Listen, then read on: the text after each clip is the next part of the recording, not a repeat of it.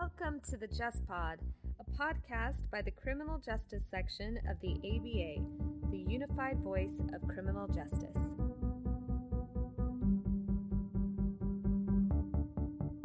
Hello, and welcome to this episode of the Just Pod. I'm your host, Emily Johnson, and today we have Stephen Saltzburg, professor at George Washington University School of Law, and Neal Sonnett, criminal defense attorney. So today we're talking about resolutions. We're here meeting at Las Vegas at the mid-year meeting for the ABA and at this meeting, the House of Delegates meets. So we're going to talk about resolutions that the criminal justice section is putting forward. But first, Neal is going to explain to us what resolutions are and what that process is. Well, resolutions are the way of adopting policy by the American Bar Association uh, that can be used uh, in lobbying and in uh, advocating positions before uh, executive agencies. They go to the House of Delegates, forgive my voice, uh, which is uh, kind of like our Congress. We have about the same number of members, actually. Uh, and the resolutions are presented to the House of Delegates. People can speak for and against, and those uh, are either passed uh, or uh, or denied by the House of Delegates. And once they are approved by the House, they become official ABA policy, and that can be used by our terrific legislative office uh, for purposes of lobbying on the Hill. Great. And so the criminal justice section has four resolutions that we have proposed and are um, sharing with the House of Delegates for voting. Uh, Neal, can you start us off with the first of those resolutions and explain what that is? Well, the, the first one uh, deals with the, the no tolerance policy in immigration. You know, there are uh, thousands of people who are seeking asylum that come into the United States uh, to make an asylum claim. And Attorney General Sessions, when he was Attorney General, adopted a policy of uh, no tolerance, uh, prosecuting everybody that came in, separating families. So uh, this resolution asked the Justice Department to rescind the policy of prosecuting all individuals that come into the United States for purposes of seeking asylum uh, and uh, to end the practice of expedited mass deportations and allow for individualized determinations in deciding whether to file criminal charges. Uh, we also ask in the resolution that the judiciary take effective measures to control these issues and that Congress provide sufficient funding uh, so that uh, uh the uh, courts uh, can devote the time necessary to give all of these uh, applicants for asylum individualized hearings uh, with lawyers that uh, have the time to prepare their cases.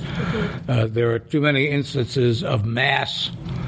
Um, uh, deportation or criminal prosecution hearings where 70, 75, 80, sometimes more than 100 people are in court at the same time. And lawyers simply don't have the opportunity uh, to consult with their clients and to decide whether or not uh, their clients uh, should or should not plead guilty to these misdemeanor immigration charges that are going to result in immediate uh, deportation out of the United States.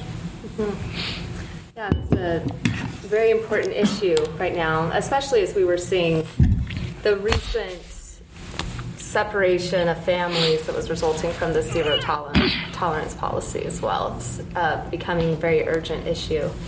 It's a terrible policy, uh, and it's really worse uh, than uh, most people know about because uh, we've recently found uh, that there are thousands more children right. that have been separated from their families yes. that were uh, never known yeah. to members of Congress who've been working on these issues. weren't reported, yeah.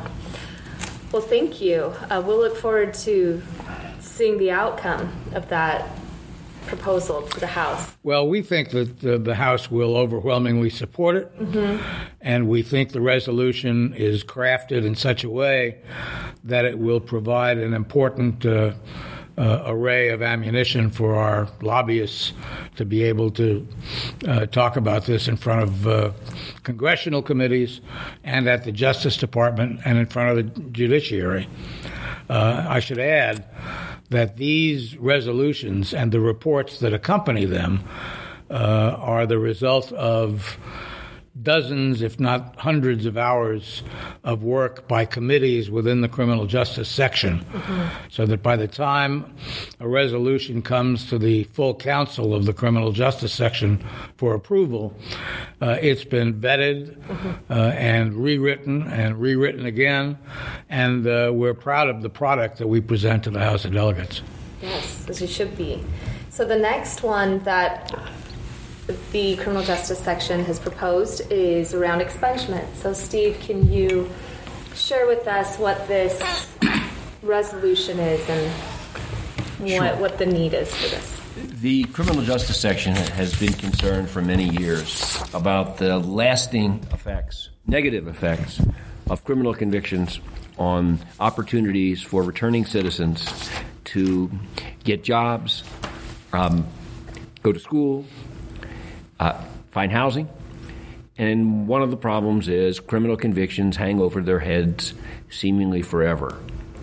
And different states have different rules on expunging or basically saying we're going to erase a conviction after a period of time. Or sealing, meaning we're going to prevent people from actually learning of a criminal conviction so that people can get on with their lives. And basically, this resolution, which is um, our second, says we urge state legislatures um, and all legislatures in, and to make clear what the procedures are. How do you go about either expunging or sealing your records? What the standards are, and what kind of application you need to file so that you can benefit from this. We don't address actually which convictions should be eligible for expungement or sealing, and we don't specifically address that this procedure or that procedure should be used. What we want to do is have a process so that if I'm coming out of jail or prison and I have a conviction and a certain amount of time passes and I am now eligible that I can find that out and I know exactly how to go about it. Mm-hmm. And so currently, the standard for expungement is inconsistent throughout different states, right? There's not a, a standard. There is no uniform standard. Right. And we're not urging a uniform standard. Mm-hmm. There are reasons why different states might want to treat different kinds of convictions in different ways. Mm-hmm. Right. Okay. So, our third resolution that we're putting forward is around women prisoners and their access to um, some pretty basic items. Yeah, the, the basic items we're talking about are feminine hygiene products, including both tampons and sanitary pads uh, that they need uh, while they're in prison. So the resolution uh, urges uh, that uh, all women prisoners in all forms of detention, both adult and juvenile, uh, have unrestricted access without cost uh, to free toilet paper and a range of free feminine hygiene products, including the ones I just mentioned, in sufficient quantities to address their needs. The committees that worked on this resolution were really shocked to find out that so many women uh, who are incarcerated are denied uh, these basic feminine hygiene products, uh, and, and, it's uh, really inhuman for them to be incarcerated and be treated the way they are in some institutions. So it really is surprising, I think, to anyone to learn that there's that someone could potentially not receive enough feminine hygiene products to take care of that need. Yeah. Uh, that's absolutely inhumane. And and we have a standard. There are criminal justice standards mm. that apply to many areas of the law that are highly respected uh, around the country. And the criminal justice standard for the treatment of prisoners uh, state generally that correctional authorities should ensure that special health care protocols are used for female pr- uh, prisoners Uh, and so this resolution it was specifically designed uh, to uh, further the standards that have already been adopted uh, and urge that female prisoners uh, in detention be given the right to access to hygiene products without limit. Great. Well, then that brings us to our fourth and final resolution that will be shared with the House of Delegates, and that is around child torture. Steve, can you? I will. Before I that? get to that, I just mm-hmm. want to mention that one of the things about all of these resolutions is that often they're eye openers. Mm-hmm. Uh, often they tell not only the House of Delegates as a whole, but our own section things that we just simply weren't keeping our eyes on, like the problem of women getting adequate mm-hmm. access to these hygiene products. Right. One of the other things that now we get to resolution four, it's shocking to look at the extent of child abuse in the United States. In fiscal year 2016, that's the last year we have data on, the 50 states, the District of Columbia, and the Commonwealth of Puerto Rico reported that 676,000 children were victims of child abuse and neglect. There's a subset of child abuse and neglect called child torture. Child, child torture involves a combination of two or more cruel, inhuman, degrading treatments occurring for protracted periods of time. And this is kind of ugly, but this is what these um, inhumane treatments are intentionally starving the child, forcing the child to sit in urine or feces, binding or restraining the child, repeatedly physically injuring the child, exposing the child to extreme temperatures without adequate clothing, and so on. Mm-hmm. Two or more of those over protracted periods of time constitute child torture. This resolution says that every jurisdiction should make child torture a felony regardless of whether there's physical injury resulting. In some states, you don't have felony prosecution unless you not only have these cruel, inhumane, degrading treatments, but on top of that, there is a physical injury that results.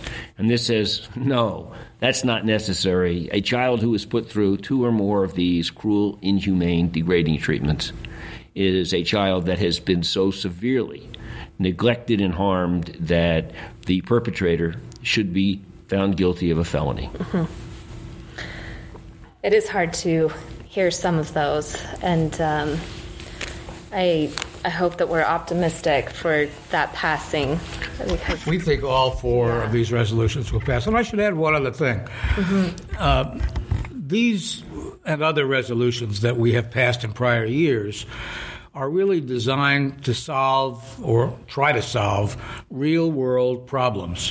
One example that the ABA has been trumpeting during this meeting was a resolution that the criminal justice section introduced, which passed the House on shackling of juvenile defendants. And it called for an end to that practice of shackling uh, young defendants.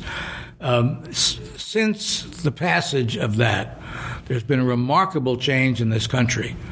Uh, to the extent that uh, the American Bar Association did about a 15 minute video uh, highlighting that issue and the way in which the American Bar Association's passage of the resolution helped to solve that problem. So we're hopeful that uh, we'll be able to solve these problems this year. And one last thing I suppose we should say for those people who are listening and don't know much about how the ABA operates that we have a government affairs office that is very effective lobbying arm of the American Bar Association, especially effective at the federal level. But as Neal said, that some of these policies, when the word gets out, like the shackling, were, became really important um, driving forces in the states. But the ABA cannot essentially lobby or speak on issues where there is no policy. Mm-hmm. And so, policy is that which, for the most part, the House of Delegates passes in the form of resolutions. So, the moment that each of these four resolutions becomes ABA policy, the Government Affairs Office, the President of the ABA, they now have something they can trumpet and go out there and target um, Congress, agencies, mm-hmm. state legislatures, and governments, if, and tribal legislatures and governments. Uh, so th- this is at the heart of how the ABA learns to be or is able to speak out on really important public issues. That's wonderful. Thank you for that explanation. Um, I think just one other question that listeners might potentially have, and that I'd like to know as well, is say someone's listening and wants to start some movement on an issue, um, even if they're not a member. And O'Neill said that these resolutions are put forward by committees. Is what is the first step for someone that has an issue that they're passionate about and wants to see some movement on? Well, we would urge, if they are lawyers, that they join the American Bar Association and specifically that they join the criminal justice section. And then they can work on committees uh, that deal with the issue in which they're interested. Uh, and uh, it can result in reports and resolutions coming forward on that issue. Mm-hmm. We also had non lawyer members of the American Bar Association and would encourage people who have a real interest in what the kinds of issues that we take up are to join, become a non lawyer member. and if that's too much of a burden, you know, you can always write a letter to the president of the ABA.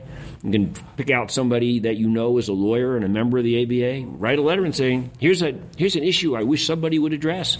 If it's really a good issue, and it gets passed on, for example, it's a criminal justice issue, and it gets passed on to us, our section, we wouldn't hesitate to take it up because it came from um, Mary Lou in St. Louis, you know, or John Klein in Spokane. We don't care where it comes from. If it's the kind of issue we, we should address, we would address it. That's great. All right. Well, thank you again for joining us um, and sharing the background on these resolutions that will be put forward in just two days at midyear. Um, not two days when people are listening to this podcast, but um, thank you again all the same. And those results will be posted online, and you can find information about resolutions um, that have been sponsored by the Criminal Justice section on our website. So thank you again to Neal and Steve, and to our listeners for joining us for this episode of the Just Pod.